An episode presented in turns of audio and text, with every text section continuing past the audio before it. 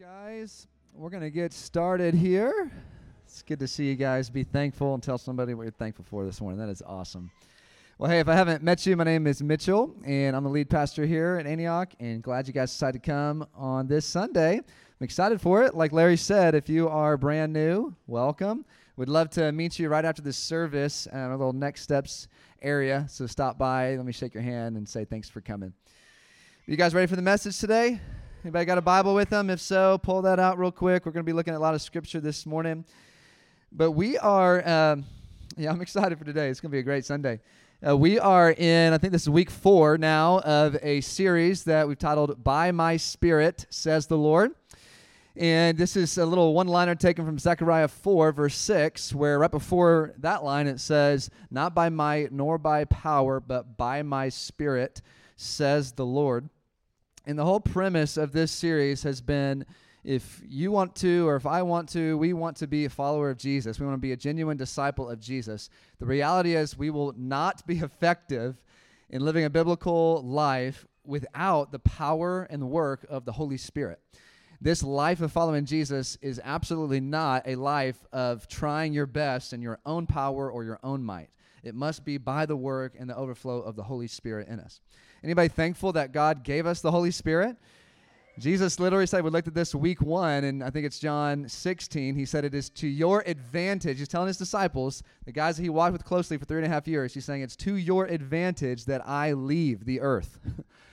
Can you imagine being one of the 12 disciples here? And like you're walking and talking with God in the flesh, and he said, Hey, I'm going to go away, and you'll never see me again in person, but it's better. it's like, what? Well, he meant what he said he could he was confined to one time and one place at one, in one moment but the holy spirit he is with us always. It's the spirit of christ. And uh, he's been here with us for 2000 plus years and he's um, at work in his church and he's causing believers to come alive and we need him. So if we want to be an effective and actual genuine follower of jesus we need to become well acquainted with who the holy spirit is. What does he do? Uh, what's the fruit of the holy spirit? What are the gifts of the holy spirit? How do we walk with the holy spirit? So that's what this series has been all about. So week one we talked just kind of an overview of who is he and what does he do. Looked at John 14, 15, 16, a little bit of 17. And then week two, which was Easter Sunday, we talked about the power of the Holy Spirit, specifically the power of the Spirit to overcome sin. When we are tempted to sin or choose unrighteousness, we need another power at work in us greater than our own. We need the power and the grace of God to overcome. Last week, we talked about the baptism of the Holy Spirit. And how many guys raise your hand if you were here last week? I know not everybody was, but would you please just raise your hand real quick? Raise it up, raise it up, raise it up. Oh, great.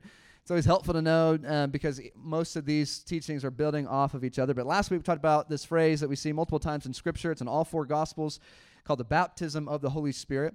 So it's clear throughout Scripture that if you are a follower of Jesus, the Holy Spirit is in you, He's at work in you, He's dwelling in you. But Scripture also talks about the power or the baptism of the Holy Spirit coming upon us to, for the work of ministry, to be a bold witness for Him. So we talked a lot about that, gave you a little uh, scriptural overview of the baptism of the Holy Spirit. And um, one testimony I was reading last week and a little bit again this week, and I'll give you a resource in just a second that has an article about this guy. But there's a guy named D.L. Moody. Anybody heard of D.L. Moody? Yeah, a few of you guys have. He was a, an evangelist in a sense and a uh, leader in the mid to late 1800s. There's a uh, Moody Bible College or Moody Bible Institute is named after him. Of you guys familiar with that. Um, anyways, um, he was just a, a, a, a passionate evangelist and he was preaching the gospel and people were responding but he, w- he was work, working really, really hard, but he was really tired and weary and exhausted. And at one point in his ministry, he was preaching um, uh, probably multiple nights in a row, and there was these two ladies on the front row that just they would they would turn and they would pray. They would turn and they would pray. And after one of the services, he came down and talked to these ladies because the ladies I guess called him over, and they said, "Mr. Moody, we've been praying for you."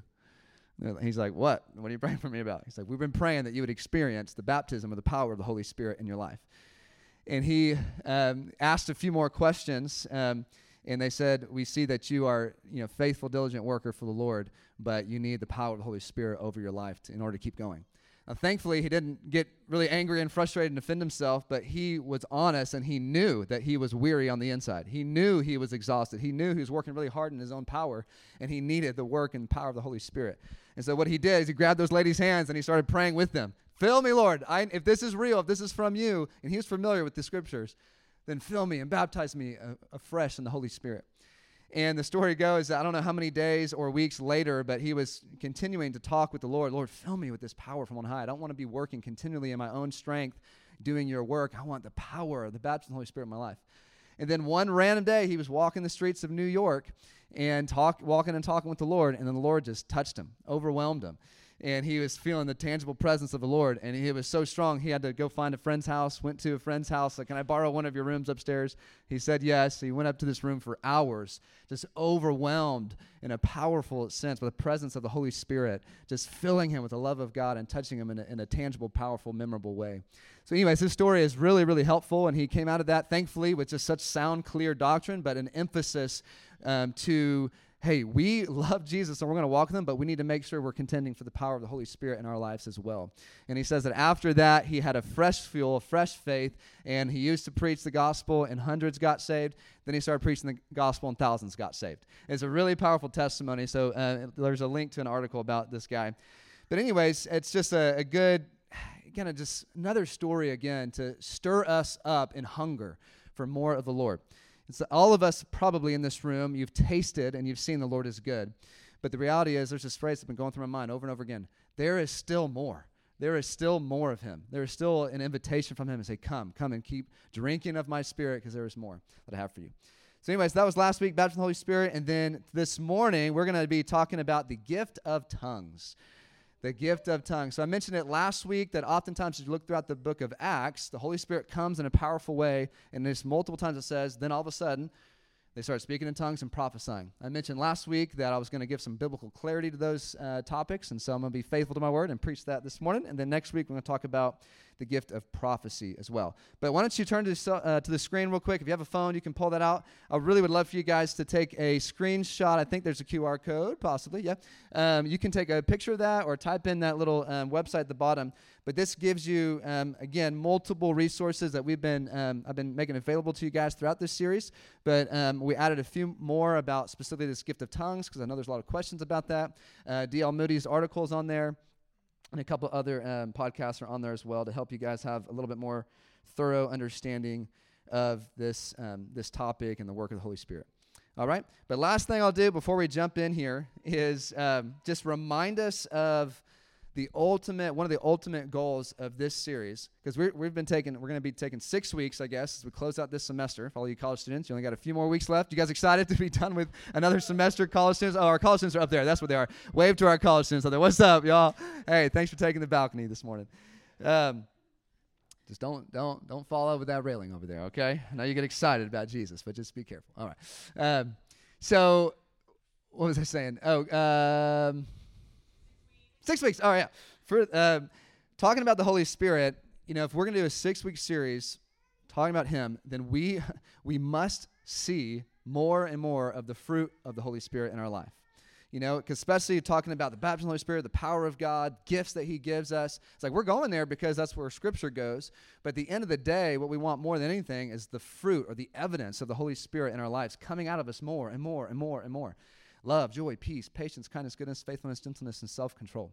And if you guys were here last week, I told you a story about uh, asking my two boys, uh, hey, do you see any of the fruit of the Spirit in my life? And do you see uh, any area I need to grow in one of those things? They had a few things to say. Did anybody try? I, I encourage you to ask your children or your spouse or your roommates that question. Did anybody ask this week? Felt bold enough? All right. You did? Yes? Yeah? Yeah? Yes. All right. All right. Thank you, Melissa, for taking my word and actually doing something with it. Did you do that? Oh, my wife didn't do it either. All right. This week, write this down. At, write it down. Ask somebody close to you, hey, what fruit of the Spirit do you see in my life? And what fruit of the Spirit do I need to grow in? Ask somebody. All right. It's a really helpful and humbling question. All right. And, and I'm, we're, if you're committed to this, if you don't care, then I guess don't ask. But just if you do care and you want the fruit and the evidence of, the Spirit in your life to be seen, then ask somebody and respond.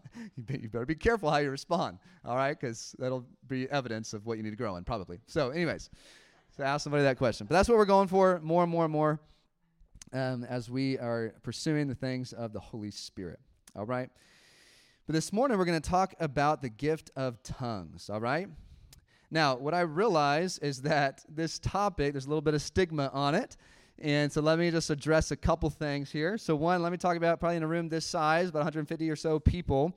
There's probably different categories of people in this room. There's some of you, when I talk about or say the gift of tongues, some of you are like, let's go. I've been waiting, Mitchell, for you to talk about this gift because this is amazing. I'm excited. My background is like, we're all for this. Let's go. There's the let's go crowd, and then there's the oh no crowd. there's the oh no crowd. Oh no, he's going there. Oh no, this church was so great until this Sunday. I thought these people were normal. Okay, and then there's uh, and you know there's fears, there's concerns, there's different things I understand make you feel uncomfortable about it. But I would also say there's probably a third crowd in the middle where you're like, you know, you're not like, woo, yeah, let's go. And then you're not over here, but you're like, you know what, I'd like I'd like to learn. I'd like to learn. I'm interested. I'd like to hear what the Bible has to say about that. And so there's a few of you that are in that category. But here's what I want you to know is you're to be okay. All right? You're to be all right. And uh, we're to look at a lot of scripture. If you're a first time guest, welcome. Uh, we talk about things that are in the Bible. Tongues happen to be there. And um, especially when we're talking about the work of the Holy Spirit. And if you if you brought a first time friend, you're probably more nervous than your friend. So I just want you to know, guys, hello, they've been coming to church here. It's gonna be all right. We love Jesus. We love the Word of God, and we're gonna go there.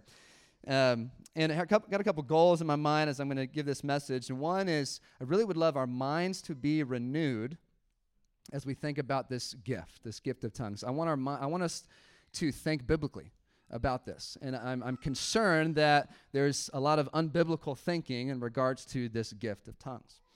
I also, number two, want to stir hunger and desire in your heart for this gift, particularly for this gift of tongues. I want to see you guys wanting it, asking God for it, because uh, you'll see today it's clearly from Him. And then third is I'm going to give a clear biblical overview and teaching on this gift and because I feel like that a lot of times is lacking when we start talking about gifts of the Holy Spirit. We just need more teaching, understanding where is it in the Bible and how we apply this to our life.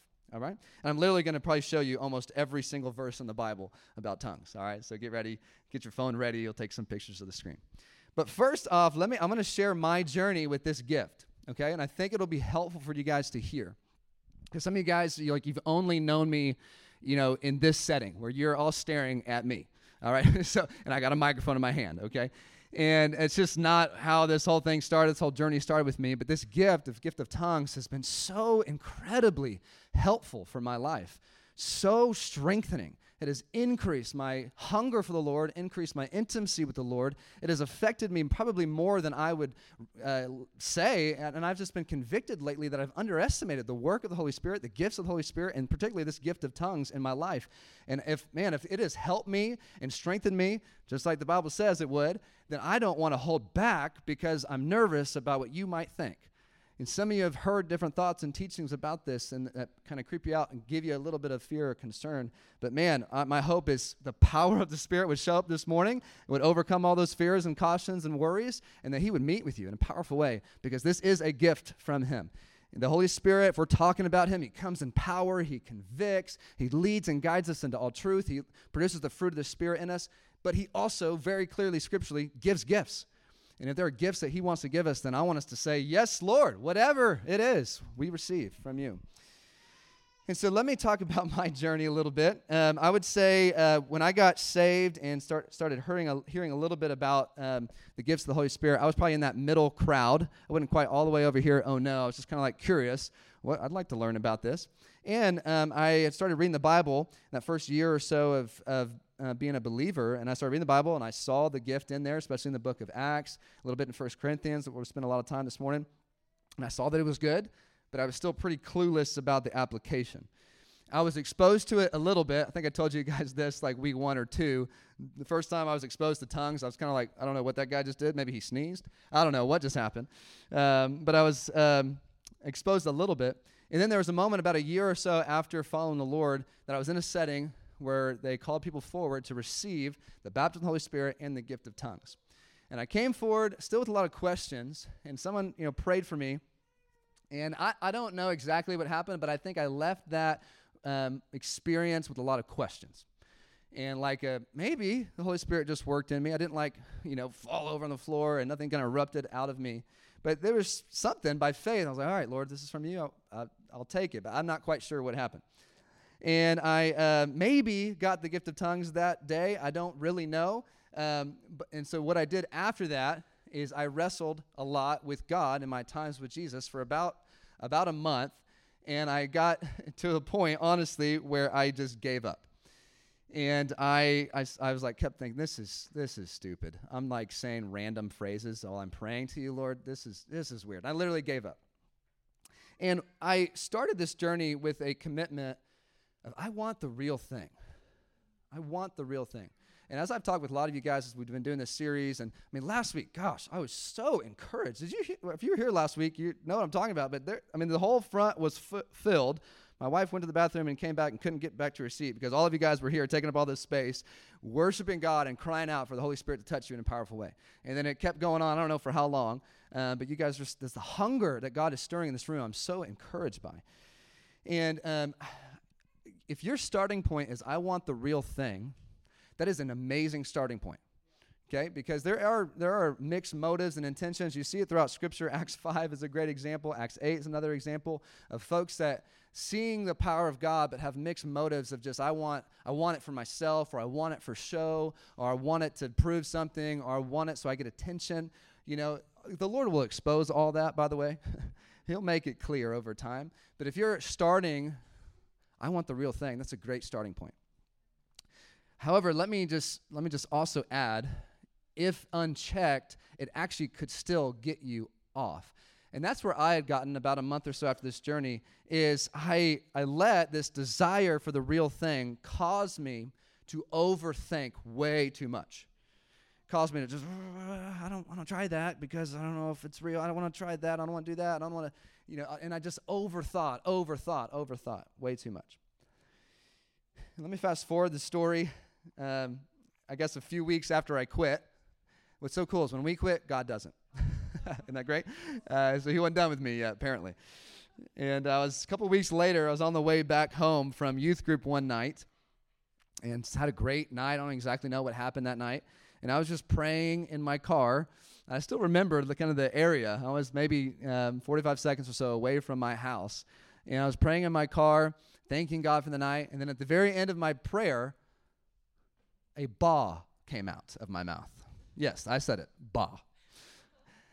And I paused my prayer for a second and I was like, what was that? I literally like, was like what, what was that? And I, God, that's, that was weird.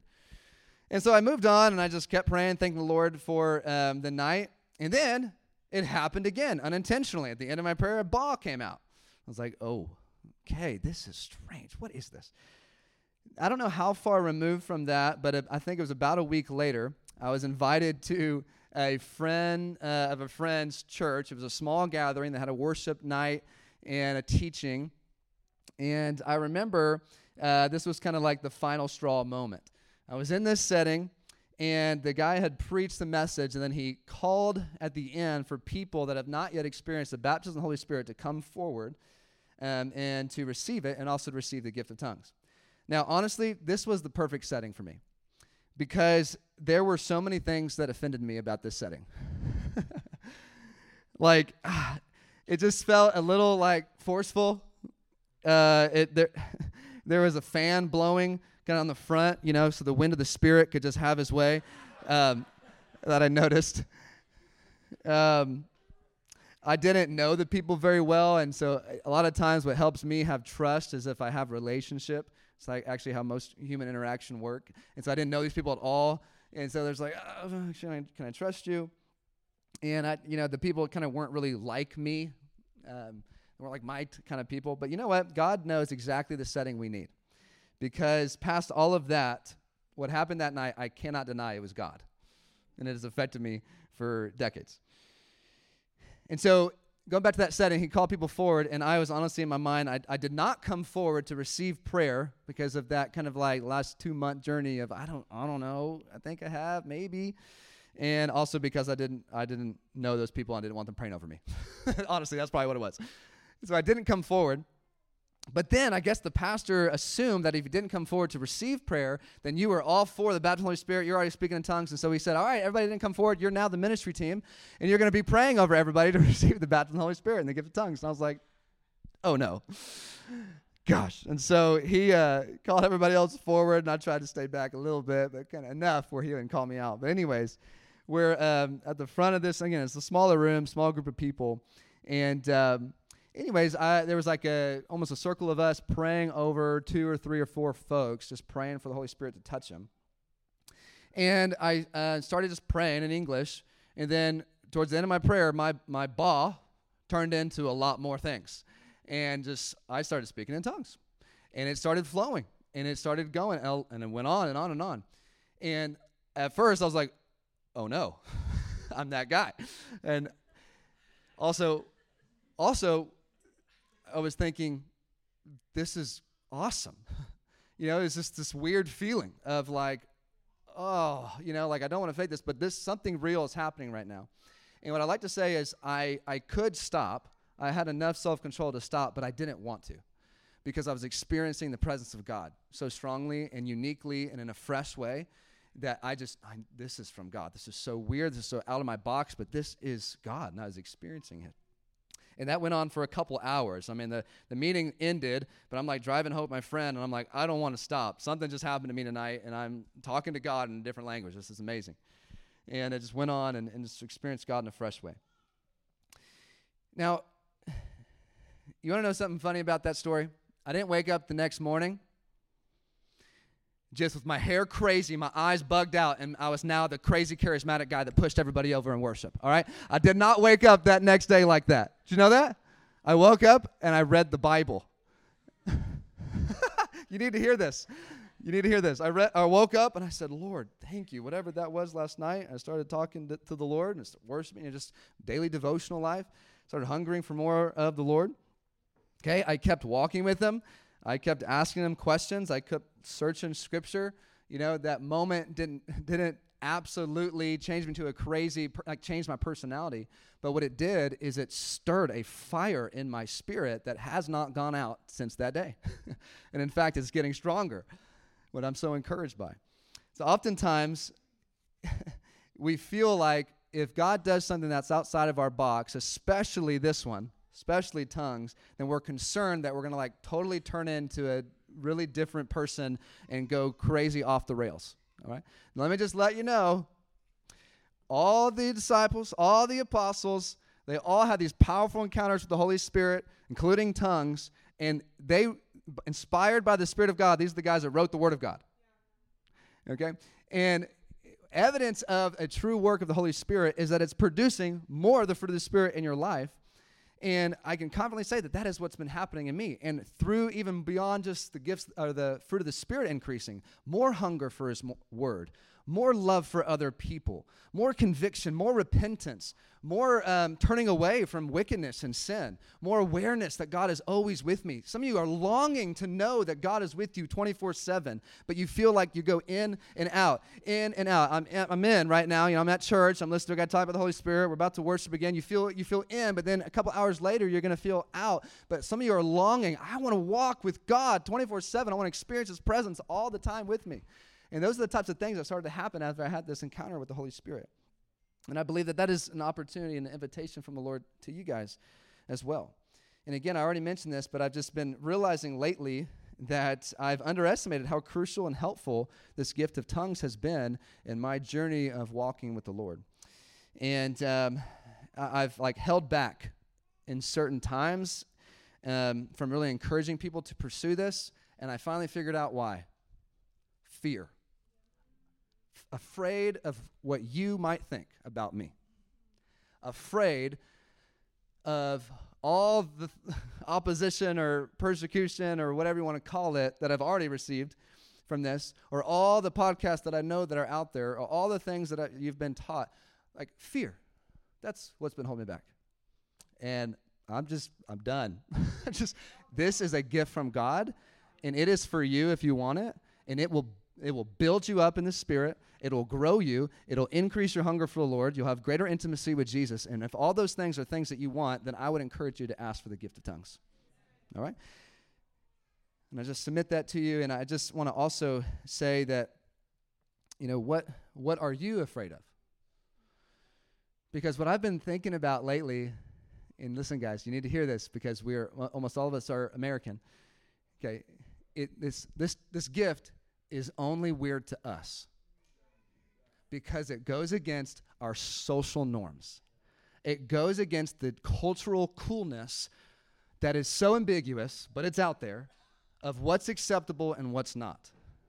There's about a, a billion or so believers worldwide that are evangelical, that are just committed to Scripture, okay? You throw another billion of Catholic out there, but but Protestant and, um, and Catholic, there's about a billion. But of the billion um, evangelical, about 650 million are well acquainted with and all operating in the gifts of the Holy Spirit, including tongues. There's about 350 or so million that will be a little bit more conservative and say, no, it's not for me, or at least we're not practicing that. You know where most of those 350 million live? Yeah. And I just, I just, the reason I'm saying that is because, like, man, fear is a reason we wouldn't want to enter into this. And the fear is mainly not fear of you're going to get something bad from God or fear of something horrible happening to you, because I think most of you understand that like you're not going to completely go off the rails if you start praying to God in a different language. Like you have enough like self-control and restraint to like not go crazy. but what you're afraid of sometimes is what other people will think about you if you start doing that tongues thing too. And um, I just feel like as I've been going through this series, just thinking the Lord wants to break off fear in all of our life fear of what other people might think about you, kind of this idol of self image. And listen, we all struggle with it. So I'm not coming after any of you. I just told you this is the Lord revealed to me. This has been a struggle of mine. And I just feel like He wants to break that off of us. And He wants this to be a gift that is, we see in Scripture, not the gift, but a gift we see that is good and it's from the Lord. And if you want it, you can have it. You don't have to be afraid of it. You don't have to be weirded out by it but it's something that's totally good. And if you're hungry for more of God, just I, my encouragement is ask Him for it, because it'll bear good fruit in your life. And He is so committed to helping us overcome the fear of what others might think about us. All right, let me just let me pray that over us. Just the Lord would lift that fear, and He would, and we're, then we're going to dive into a bunch of scripture about this topic. Uh, but let me just start there. So, Father, here we are right now in your presence. Lord, there are so many layers to fear in our life. But, Father, this morning, would you lift another layer off of us of the fear of what a fear of man or fear of what others think about us? Lord, we are followers of you, Jesus. We're not followers of uh, American culture. We're not followers of what's acceptable to the majority around us. We are followers of you, Jesus. And if there is something in your word that you say is good and a gift, then Lord, we want it. Stir hunger in us and get every obstacle of fear out of the way. And I just pray, Spirit of God, have your way this morning. Do what you want to do in us. We want the real thing, Lord. And so have your way in us. In Jesus' name. Everybody said, Amen. Amen.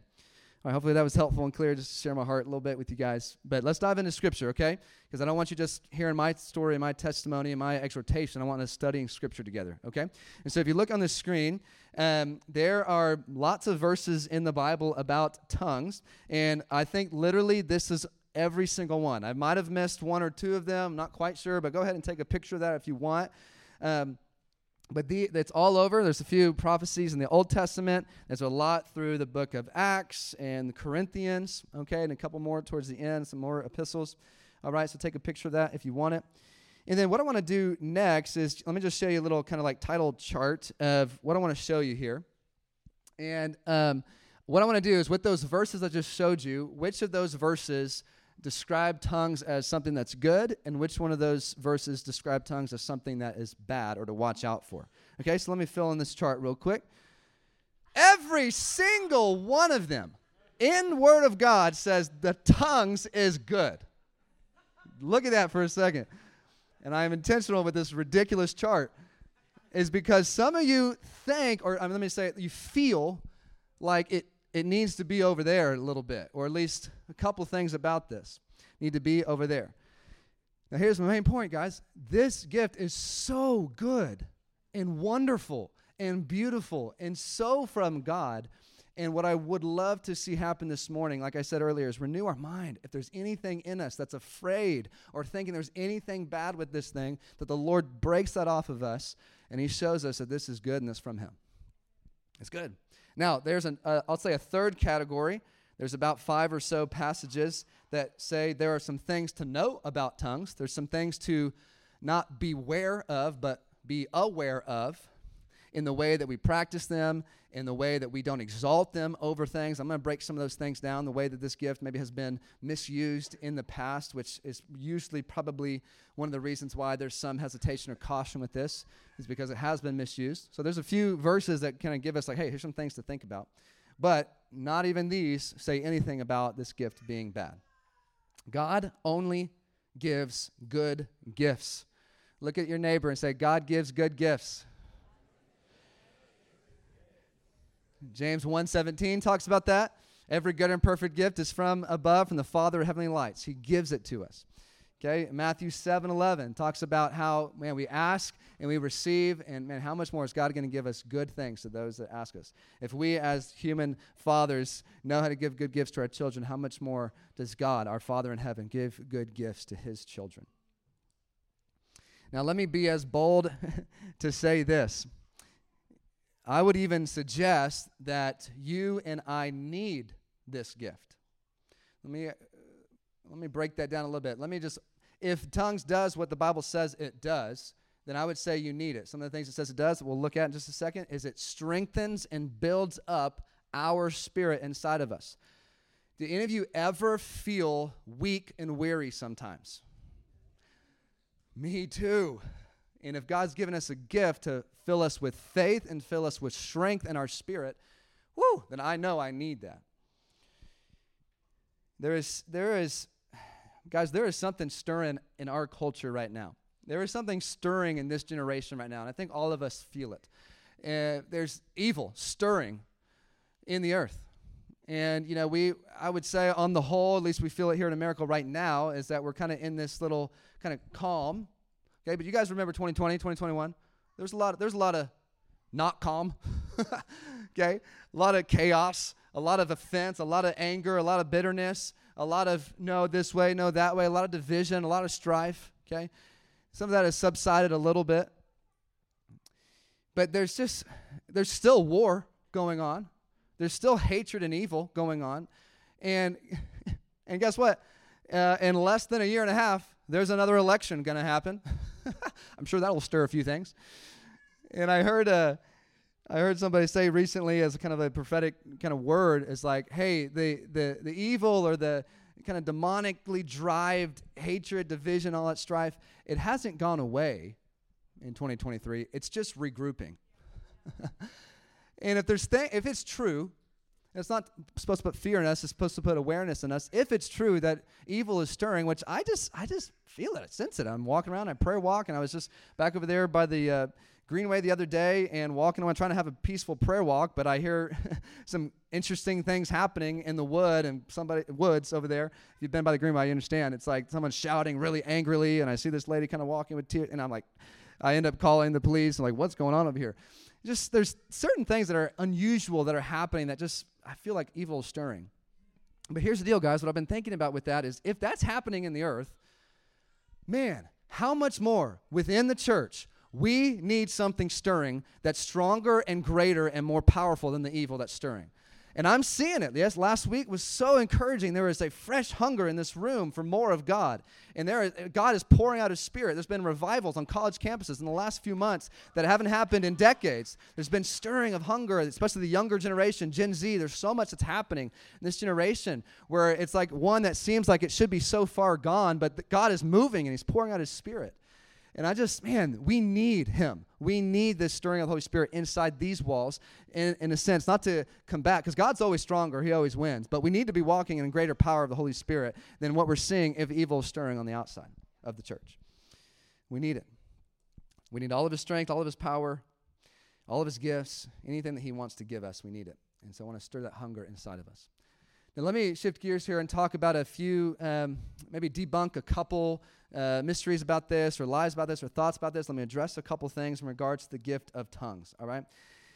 So, number one is um, oftentimes I'll hear, like, well, again, I want the real thing, and so I never want to force this gift. I never want to try to make it happen. I don't want to fake it till I make it. All right? And I would agree that that is a great starting point. You don't want to fake it. You don't want any sort of weird motives coming in just so you can fit into this crowd. Because again, the very the very thing that God comes against is like how we want to fit in with the world. We don't want to do the opposite and just try to, you know, jump in and fit in with the church. You know, it's like we want the real thing and we don't want to force it. But with that comes other thoughts that the only way that this happens is if uncontrollably I'm taken over and then some other language comes out of my mouth. Okay, but the Bible says really clearly, especially as we're going to look at in 1 Corinthians 14, Paul seems to really clearly suggest that, hey, actually, you have control over your own spirit. Okay, it's called self control, it's a fruit of the Holy Spirit. Okay, and so he said, I can pray in my mind, but also I can pray with my spirit. I can sing with my mind, I can sing with my spirit. Okay, and he says a little verse about um, prophets have control over their own spirit. So they can speak up and share something they feel like is from God, and they can also have that same control to be quiet and let somebody else speak. Okay? And so we can control it. It's just, it's funny with this gift of tongues how, how narrow we get with it. It's like, I'm not opening my mouth unless the Lord opens it for me. And then I'll see if I'll have that gift. But if we tried to apply that to any other gift, it would be funny. I'm not going to, I'm not going to, I think I might have the gift of healing, but I'm not going to pray for anybody for healing because God's going to force me. God's going to make it happen for me. Or I'm not going to practice the, I don't know if I have a gift of teaching, but I'm never going to teach a message unless the Lord just pulls me out of the crowd and grabs the mic from Mitchell's hand and just lets me. It's like, it's funny the way that we, if you would apply the same logic to what you think God will do with tongues to any other gift, it's, it's kind of laughable at times. Again, I want to I want to encourage the desire in us for the real thing. But I also want you to know that the Lord is so gracious to walk with us and teach us things and teach us how to use different gifts, to teach us how to listen to God and try to hear something and pray that over somebody or prophecy. He wants to teach us how to have faith, to pray for the sick, and maybe the first one you pray for doesn't get healed, but maybe you keep going and somebody gets healed. It's like if it takes a thousand people praying for them to be healed until a thousand and one someone gets healed, that sounds worth it to me for that one. I'm like, that's amazing. But sometimes we just don't want to force it, so we're afraid to, um, to practice certain things. Okay, let me show you this. There'll be a slide up here. The, just something I want to address. There's different types of tongues that we see in the Word of God. There's at least three. You might be able to throw up a four, but me, these are the most clear. Um, but in Scripture, we see, and I gave you some references, three different types of tongues. There's one, there's the known language or tongue and it's understood by other people. That's what happened in Acts 2, the day of Pentecost. Holy Spirit came. The 120 in the upper room started speaking in all these different languages, and there were hearers that were there that heard in their own language. Okay? Nod your head if you're familiar with that story. Just read Acts chapter 2 if you're not. Okay, it's really clear. Okay, the second one here is it's an unknown language or unknown, like not an earthly language, but it's interpreted. That's what it talks about several times in 1 Corinthians chapter 14. And in that one in particular, if especially if it's something corporate for the body of Christ, it needs to be interpreted. If someone gets up on a microphone and wants to go off in tongues, and we're, while we're all listening to them, then that needs to be interpreted according to what 1 Corinthians 14 says. Okay? And now here's the deal. There's times where like, you know, people do it and there's no interpretation, and so the scripture doesn't say throw stones at that person. It just says, well, all right, I guess I wasn't inspired by the Lord. Doesn't say kick him out of the church. You know, it's just we're trying to learn um, how to operate in the gifts of the Spirit. The third one here is it's um, a tongue or a language that's unknown to man, but it's known to God. 1 Corinthians 14 2 clearly talks about that. It's a, a, a, language or a way to commune and fellowship with the Lord as between you and Him. No one else around you understands it. You don't understand it. The devil doesn't understand it, but God understands what you're saying. Let me share a quick testimony of that first one. Um, you guys know that that still happens today so encouraging. I heard this story um, recently. This was in fall of 2020. Uh, there's an Antioch church that's up there in Seattle. And um, there was a couple other Antioch churches that sent like a kind of a short-term trip up there to do some outreach in the fall of 2020. And um, a little backstory of what was happening there. Um, they would do a lot of th- that church there in Seattle would do a lot of outreach to the homeless, to the poor, and through and giving away food, giving away little care packages and stuff. And one of the guys they met is a guy named Raven, And this guy like really was attracted to these Jesus people. Okay, he's like, what is it about you guys that I like? So he's attracted to them. He would show up to church sometimes. He would show up to life group. He would be around, but he was also clear enough that he didn't follow Jesus, didn't have a relationship with Jesus. I just like these Jesus people. Something curious to me about you guys. Well, fast forward, fall of 2020, these two teams come and do some outreach, and they're having a worship time, worship experience, and Raven's there. And one of the girls from this um, uh, other Antioch church that was out there on mission felt a bold prompting from the Lord to go talk to that guy and to pray over that guy, and she felt led to pray over him in tongues. So she kind of graciously went up and said, Hey, this might sound strange, but I feel led to pray over you in tongues. So she did. She starts praying, and after she's done, Raven looks at her with like a crazy face like this. Like, how? And what he said was, How did you know my native language? Little backstory in him he was Native American, and he spoke Apache. And the lady, the girl I was praying, her prayer was in Apache. Did she know Apache? No. and so, of course, the girl was like, What did I say? And this is just is amazing. God is so good. He said, "You you were telling a story that's been in my tribe for hundreds of years about a father, a son, and a tree." And she had enough wisdom to say, "Well, hey, God is Father. He sent His Son Jesus to die on a tree so that you could be forgiven of your sin." And He gave His life to the Lord. Isn't that amazing? Crazy story. It just brings me to tears just thinking, like, wow, God, why that way? But thank you. Isn't that amazing? It's a, such a blessing, such a gift.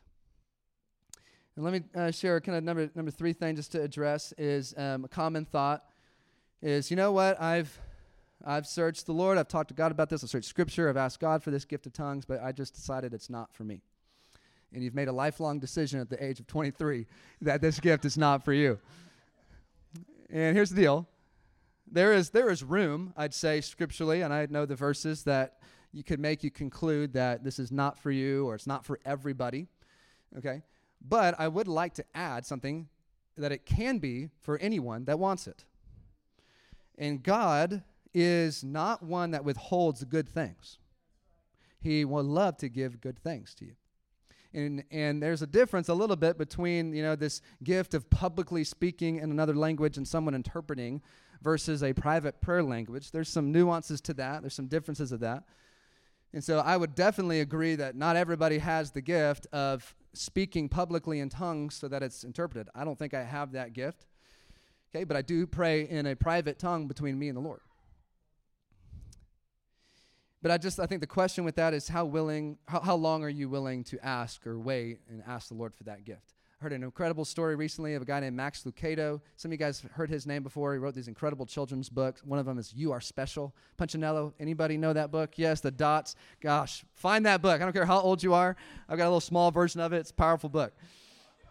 Okay, he wrote all these children's books. But anyways, uh, he wrote a book on the Holy Spirit. Um, uh, a few years back, and he shares this incredible experience he had with the Lord at 64 years of age, where he had a lot of questions over the decades about this gift, was not operating in it, and had this incredible experience at 64 and received the gift of tongues. Isn't that great? He's like, he's like, it's wonderful. I lo- I've been loving God for so much, but this is just another level of just loving Jesus and expressing my worship for Him. This is so good. And hey, if you can get Max Lucado, he can get you. All right. Now, let me address a couple common, maybe abuses or misuses about the gift of tongues. Number one, exalting the gift of tongues above Jesus or above love, where this it's like becomes the only thing that people want to talk about when you get around them. Okay? And for the record, especially those of you that are brand new, I have done, our church is about three and a half years old, and so I've done two teachings on this gift. All right, so what's three and a half times 52? That's how many Sundays and messages I've preached. So, anyways, two out of a hundred, I don't know, somebody do that math. A lot. It's like less than 1%. So, just, just so you know, we don't talk about this every week. But what I would love is to make it normal so that we can feel free to talk about it when we have these different experiences. But we're never going to exalt it above Jesus, never going to exalt it above love. 1 Corinthians 13 is clear about that. Number two, kind of abuse or misuse is kind of wearing this gift as some sort of like spiritual badge that allows you to feel puffed up about your spirituality. That is obviously really not the heart of God. And 1 Corinthians 14, really, Paul's hammering that. So, no, this is not how we do this.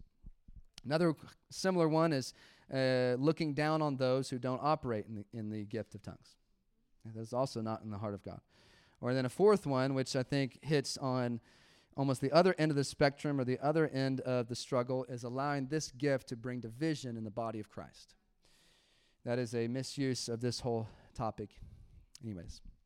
But I would like to say that just because something has been misused doesn't mean we th- should throw it all out. Okay? There's been a lot of teaching of the Bible that's been misused, but thankfully we still teach the Bible. You know what I'm saying? And so we don't want to throw it out just because it's been misused. And honestly, I was thinking about this. Wouldn't it be the devil to put a stumbling block in fear and caution over a gift that could be so helpful for us? Wouldn't it be the devil to bring to cause division and strife over something that is totally from the Lord and that's clearly builds us up and fills us with the power of the Holy Spirit? Wouldn't it be the enemy that wants to quench the fire and the passion of the Lord inside of us that can really grow through using these different gifts? But also, I'd like to say this wouldn't it be God? Wouldn't it be God to give us something that takes such childlike faith to operate in? Wouldn't it be God to give us something that's mysterious, makes you feel a little or a lot silly, requires you to use faith more than your own reasoning, wouldn't it be God to do something that causes us to have to humble ourselves and look foolish? Wouldn't it be God to do that to his, to his beloved children? I think so. There's scriptures that talk about how he takes the wisdom of this world or the foolishness of the world to confound the wise. He takes the wing, weak things of the world to confuse the strong. It would be God that in this culture in America, someone with um, a microphone and, and influence and leadership embarrasses himself by saying, hey, go like this to God. Ba, ba, ba, ba, ba. Wouldn't that be so ridiculous that God would do that? Wouldn't it be ridiculous for you to share a testimony, of the Holy Spirit falling on you, and then He gives you another language to your family? Wouldn't that be weird? I know, you don't want to. Neither do I. So I haven't told him. I speak in tongues. Anyways, um, but my mom listens to these uh, sermons sometimes, so now you know. Hi, mom. Anyways, I think they know actually. They know I'm weird. But wouldn't it be God? And I just I just want to encourage you with some of those thoughts. All right, let me keep going. I got several more things to say and want to give us time to respond. So let's talk about kind of the uses of the benefits of tongues in Scripture. And before I break those five things down for you, um, I'd like for you to notice that in 1 Corinthians 14, um, be flying through several verses here. Um, before he gives any instructions, or as he's giving instructions, the main consensus of 1 Corinthians 14, which is the chapter that talks most about tongues, is dude, get it want it, desire it, use it. Okay, first, first, uh, 1 Corinthians 14 1, uh, he says, Pursue love and earnestly desire the spiritual gifts, especially that you may prophesy. talking about prophecy next week. Verse 5, look what he says here. He says that first line Now I want you all to speak in tongues. Now he's going to contrast that with prophecy, but hey, I want you to, even more so, to, to prophesy, because prophecy builds up the church. Tongues builds up the church when it's interpreted. But I still, that first, that, that one line, says, I want you all to speak in tongues. That's interesting. They said that. And keep going in verse 15. He says, uh, What am I to do? I will pray with my spirit, but I will also pray with my mind also. I will sing praise with my spirit, but I will sing with my mind also. So he makes the conclusion himself is I'm going to do both. I'm going to sing and pray in English. I'm going to sing and pray in the spirit or in tongues. Okay, and then in verse 18, he says, um, I thank God that I speak in tongues more than all of you. Isn't that funny? He's like, this father to this church. And he's like, I got something really important I need to tell you. I'm glad I speak in tongues more than you. It's just hilarious to me. Verse 39, really clearly, you know, in the conclusion of a lot of his thoughts, he says, Hey, earnestly desire to prophecy and do not forbid speaking in tongues. So it's clear that the consensus on all these different things he's sharing is this is good. It's from God. Don't forbid it. Okay, use it, want it, desire it. Let me give you kind of some uses and benefits of uh, the gift of tongues, real quick. So, number one, there's a slide that has, I think, all five of these things up here. Number one is it gives strength to your spirit. 1 Corinthians 14 4 says this The one who speaks in a tongue builds up himself, but the one who prophesies builds up the church. Like I said, I'm going to talk about prophecy next week. But I love that. It says, the one who um, speaks in tongue builds up himself. That's where you get edification, strength, and um, just power from the Holy Spirit inside of your spirit. And we all need that strength. We need the Holy Spirit's strength to resist temptation, to overcome disappointment, to shake off weariness, to get out of apathy. And one of the gifts that God's given us to walk in spiritual strength is the gift of tongues. It's not the only, but it's the most clear, at least scripturally. Okay, number two is it helps you pray. And I kind of uh, asked this question earlier, but maybe I'm just going to ask again. Have you guys ever run, at, well, you're praying, have you ever run out of things to pray? Yes, after one minute. Yeah, I understand. Have you ever wondered why some people can pray for a long time? Ever wondered that? I have. What? You've been praying for 15 minutes straight? Why do you do that? Have you ever not known what to pray? Yes? Hey, the only answer to those questions is not pray in tongues, but it is an answer. if you ever don't know what to pray, if you ever feel like you run out of things to pray, and if you want to pray longer than two minutes, then there is a gift that God's given us called the gift of tongues. Romans 8, six, uh, 26 and 27 kind of addresses some of this, and then I'm going to share a funny story or testimony again. But it says this in Romans 8, 26 and 27. It says, Likewise, the Spirit helps us in our weakness, for we do not know what to pray for as we ought, but the Spirit Himself intercedes with us, uh, for us with groanings too deep for words. And He who searches hearts knows what is the mind of the Spirit, because the Spirit intercedes for the saints according to the will of God. Isn't that great? you can pray in the Spirit over anything. Because look what it says at the very end. He prays in accordance to the will of God. You know, there's been some things probably a lot of you guys have been praying about or praying for, and you don't know what else to pray. You don't know, you just hadn't seen the breakthrough yet. And so, my encouragement is ask the Lord for this gift, and if you have it, or if He gives it to you soon, to pray still in English, like Paul concluded in 1 Corinthians 14. I'm going to pray with my mind, but I'm also going to pray in the Spirit. But also add some prayers just praying in the Spirit, praying in tongues over those certain things. A fun testimony that I heard recently uh, is by um, uh, a pastor and leader who um, he was um, pastor at a church staff, and he was in his late 20s and approaching 30 pretty soon. And he was struggling with this journey of who he was going to marry and he had just recently ended a relationship of about two years and was just frustrated, just knowing that that was not going to be his wife one day. And he was on this long journey of understanding the gifts, uh, uh, gift of the Spirit, specifically the gift of tongues. And so, what he decided to do one day in his office was pray about um, his future spouse, but he said, I've run out of things to pray. I don't know what to do, so I'm just going to set a timer and I'm going to pray in the Spirit. I'm going to pray in tongues for about 30 minutes over my future spouse. I don't know what I'm praying, but hopefully I'm praying according to the perfect will of God, according to Romans 8. So he prays for a long time in the Spirit. He finishes, he needs to go to another meeting, and he's driving to this other meeting, and a friend calls him. This friend loves the Lord, walks in the power and the fruit of the Holy Spirit, just amazing guy. And he says, Hey, I've been thinking about you. And he's like, What? I've been thinking about your future spouse. And I just want you to know the Lord, the Lord knows who it is, and she's coming soon. He's like, What? Hangs up. Two months later, he meets his spouse. So, all you singles, I know what you're going to do after this meeting. oh, yeah. Lord, my heart has changed on this topic. Ba, ba, ba, ba, ba, shut up. Lord, give me a spouse. Shut up. You know, that's what you're going to do. It's interesting the motivating factors to change your doctrine on something. It's that's one story. It's not everybody's story, but I was like, that's hilarious. And hey, you know what, singles? Try it. Just try it. One thing I, I um, hadn't mentioned this yet, but um, another kind of concern, I should have mentioned this earlier, another concern a lot of people have is like, I don't want to over focus on this. Like, I don't want this to become my main thing. And I talked about how we don't want to exalt this over Jesus, over his word, over love. Let me try to explain this to you. Like, I'm not really concerned about any of you like hyper focusing on this. Like, um, how do I say this? It's like you. Hopefully, a lot of you guys spend time with God on, on your own. You you are building that close, intimate relationship with Him, reading His Word, worshiping, praying, talking to God.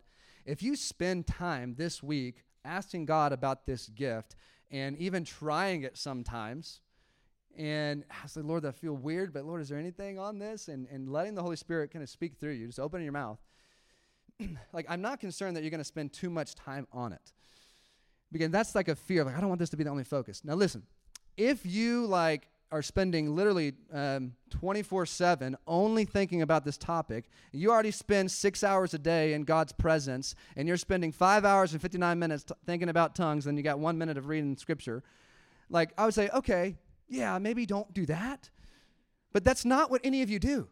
You also spend hours scrolling on your phone, watching Netflix, and doing other things. What I'm saying is replace that time with seeking God a little bit more about certain topics in His Word and you're not going to get you're not going to do too much. Is that making sense? So you don't need to be afraid about hyper focusing on it. Let's keep going here. Number three, a time for your mind to be unfruitful. And this is really actually helpful, and I'll try to explain this, but look at what Paul says in 1 Corinthians 14, verse 14 through 15. He says, For all who are led by the Spirit of God are sons of God. For you did not receive the spirit of slavery to fall back into fear, but you have received the spirit of adoption as sons, by whom we cry out, Abba, Father. Oh, sorry, that is not the right scripture. Sorry, I was in Romans 8 still. There we go. 1 Corinthians 14, 14 to 15. I was like, that's a good verse, but that's not what I thought I was about to be reading. Gosh, that is a great verse. Hey, I was talking about this overcoming fear. Remember? Hey, Abba.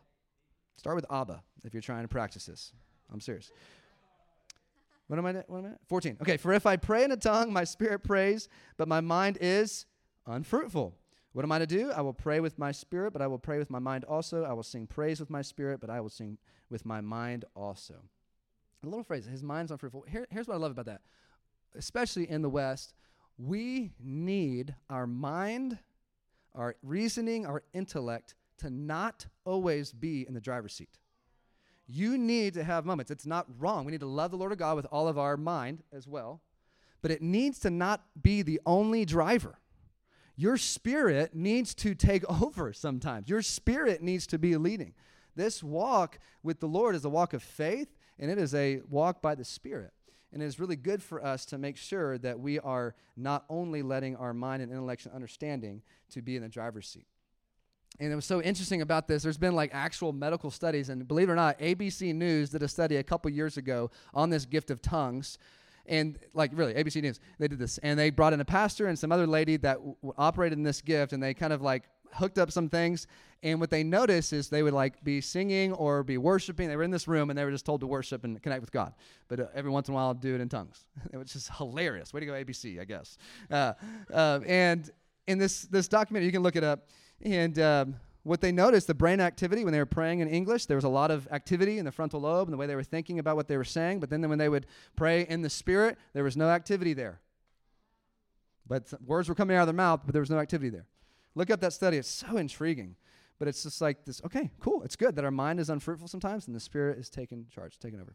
Uh, let me keep going. Another use or benefit of tongues is it's a weapon in spiritual warfare. Many of you are familiar with Ephesians chapter 6. It talks a lot about putting on the armor of God and standing firm against the enemy. But then he kind of closes out that whole passage about these different pieces of the armor in verse 18. Why don't you put just verse 18 up there? It says this to pray at all times in the Spirit, with all prayer and supplication, to that end, keeping alert with all perseverance, making supplication for all the saints. The enemy hates it when you use this gift. And oftentimes, it's sta- when you're using it, you're standing firm. You're exalting God, you're worshiping Him, but you're standing firm against the schemes of the enemy. I remember over Thanksgiving break, um, our son Micah had the flu really, really bad.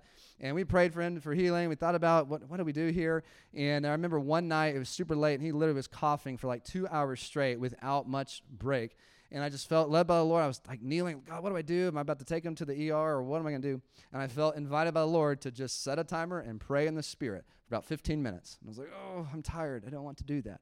you know, but I did. Set a timer, started praying back and forth in the Spirit my house. Micah was on the sofa right next to me coughing, but guess what happened? Over a couple minutes in, he kind of subsided a little bit. A few more minutes in, he was like, it was dying down. And by the end of the 15 minutes, he was asleep and he was dying. It's like, yes, thank you, Lord. I don't know if it was spiritual warfare, but something changed, something shifted, and there was breakthrough. And I'm so thankful. Now, last but not least, a use or a benefit of tongues is intimacy with God or just fresh worship. Okay, all of us long for this intimacy with God. And some of us kind of get to a roadblock of, I don't know what else to say. I don't know what else to pray. I don't know what other scriptures to memorize. But listen, we need to let the Holy Spirit have his way because when you operate in this gift, it is just another way to express your love, your gratitude, your thankfulness to the Lord. Acts 2 um, 11 talks about how um, when people were interpreting and hearing this gift of tongues for the first time, they were hearing the mighty works of God. You're declaring the mighty works of God. Another verse in Acts 10 46 says something really similar. It says that they were extolling or exalting or lifting high the name of God as they heard them speaking in tongues. And many times for me in worship, it just helps me connect with the Lord. And you know what? I think there's, uh, gosh, there's probably a lot more like looseness around this than any of us might think. You know, it's like, oh, you can't, I don't know if you can do that. You can't do that tongue. You can't do that. You know, anytime that you are singing like a woe or an o, or you know that song, Waves of Mercy. You know the bridge? Nah, nah, I'm just saying you might have got tricked in youth group. You were singing in tongues. I don't know. Just saying. You might have got tricked. it's just I'm and I'm not saying yeah that guy wrote it in time. I'm just saying like there's probably a lot more freedom than we would give ourselves credit for in the way that you express your love to God and singing to Him. You're gonna remember that. Can we just can we play that, Jacob? Just kidding. All right. No, don't do that. All right. Band, come on up. So here's how we're going to close out. Um, just want to give us time to respond. I don't know what the Lord will do right now, but I um, my hope is that it stirs hunger and it doesn't just stop here. Like throughout this week, if this is something that um, is intriguing to you, you got a whole bunch of scriptures, almost everyone in the Bible about this, and this is something that you don't operate in um, or you've had some concerns about. I think good first step is talk to God yourself and read the scriptures, because I don't want you walking out of here just basing your belief on this topic on what I say. I want you to read the Word of God yourself and see if this really is a good gift. I'm confident where you land if you do it with a humble and genuine heart, but just do it, still do it yourself, especially if you're worded out by all these things I'm saying. Okay, but um, but also if you do already operate in this gift, I want to encourage you to, to use it, to do it more, because sometimes some of us have had these great experiences, um, but then we kind of reserve it for just special worship settings or when you go to this conference or this thing. But I would encourage you do it, do it consistently and uh, do it often because it leads to strength and, and upbuilding of your spirit. Uh, but this morning, if this is, again, this is something you really want and you're hungry for, then we want to pray over you this morning. And what that's going to look like is really similar to last week. If you want this, this is something that's already been stirring in you and you're not afraid, and you're like, Lord, fill me, touch me, give me this gift, then what I want you to do is just come on uh, forward, kind of make a line. There's a little line right here on the, uh, on the ground. You can just literally line up and just start worshiping God and singing to Him. And there'll be a few of us that will come and just put a hand on their shoulder. And some of our leaders will do that and pray over you as well. Last thing I want to say, uh, just as a time of response, um, I just felt like to invite a few people into this, a, a specific need maybe that might be in this room this morning. Um, if you have been feeling, I guess I'll call it this if you've been feeling some demonic oppression, you've been feeling something pretty heavy over your life lately, maybe attacking your thoughts or your minds, or you literally feel something like heavy and not good over you, then I just believe this morning that Jesus wants to set a few people free that might feel that. And if you do, some of our uh, leaders um, will make their way up to the front, um, maybe in that area. And if you're feeling like, man, I want something lifted off me, I don't know what it is, but I feel like just attacked my mind, I feel heavy, and it doesn't feel good. Then we want to pray over you and believe the Lord's going to lift um, that spirit of heaviness or whatever it is and fill you with His joy and His peace and His victory and His freedom. All right? So, again, if you want uh, the gift of tongues, then come forward and we want to pray over you. If not, this is just crazy to you, then just stay where you are and read some of those scriptures. Um, or if you need anything else for prayer, come up to one, some of our leaders. All right, Lead, life group leaders, you'll go kind of over there and over there. Uh, let's stand. Let's do this. Let's respond to the Lord.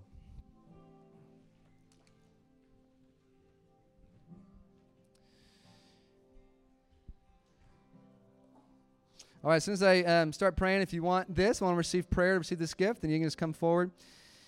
Um, but let's just respond to the Lord. Lord, we just we want you. I just pray in Jesus' name, you remove every obstacle, every hindrance out of the way. Lord, I pray there would be a freedom and a deliverance from fear in this room. In the name of Jesus, any caution, any fear, any worry about receiving anything that's not from you, God, break it off of us in this room. Lord, we want the real thing. God, stir hunger in this room. Let fire fall in this room. God, burn us by your Holy Spirit in a fresh way in the name of Jesus.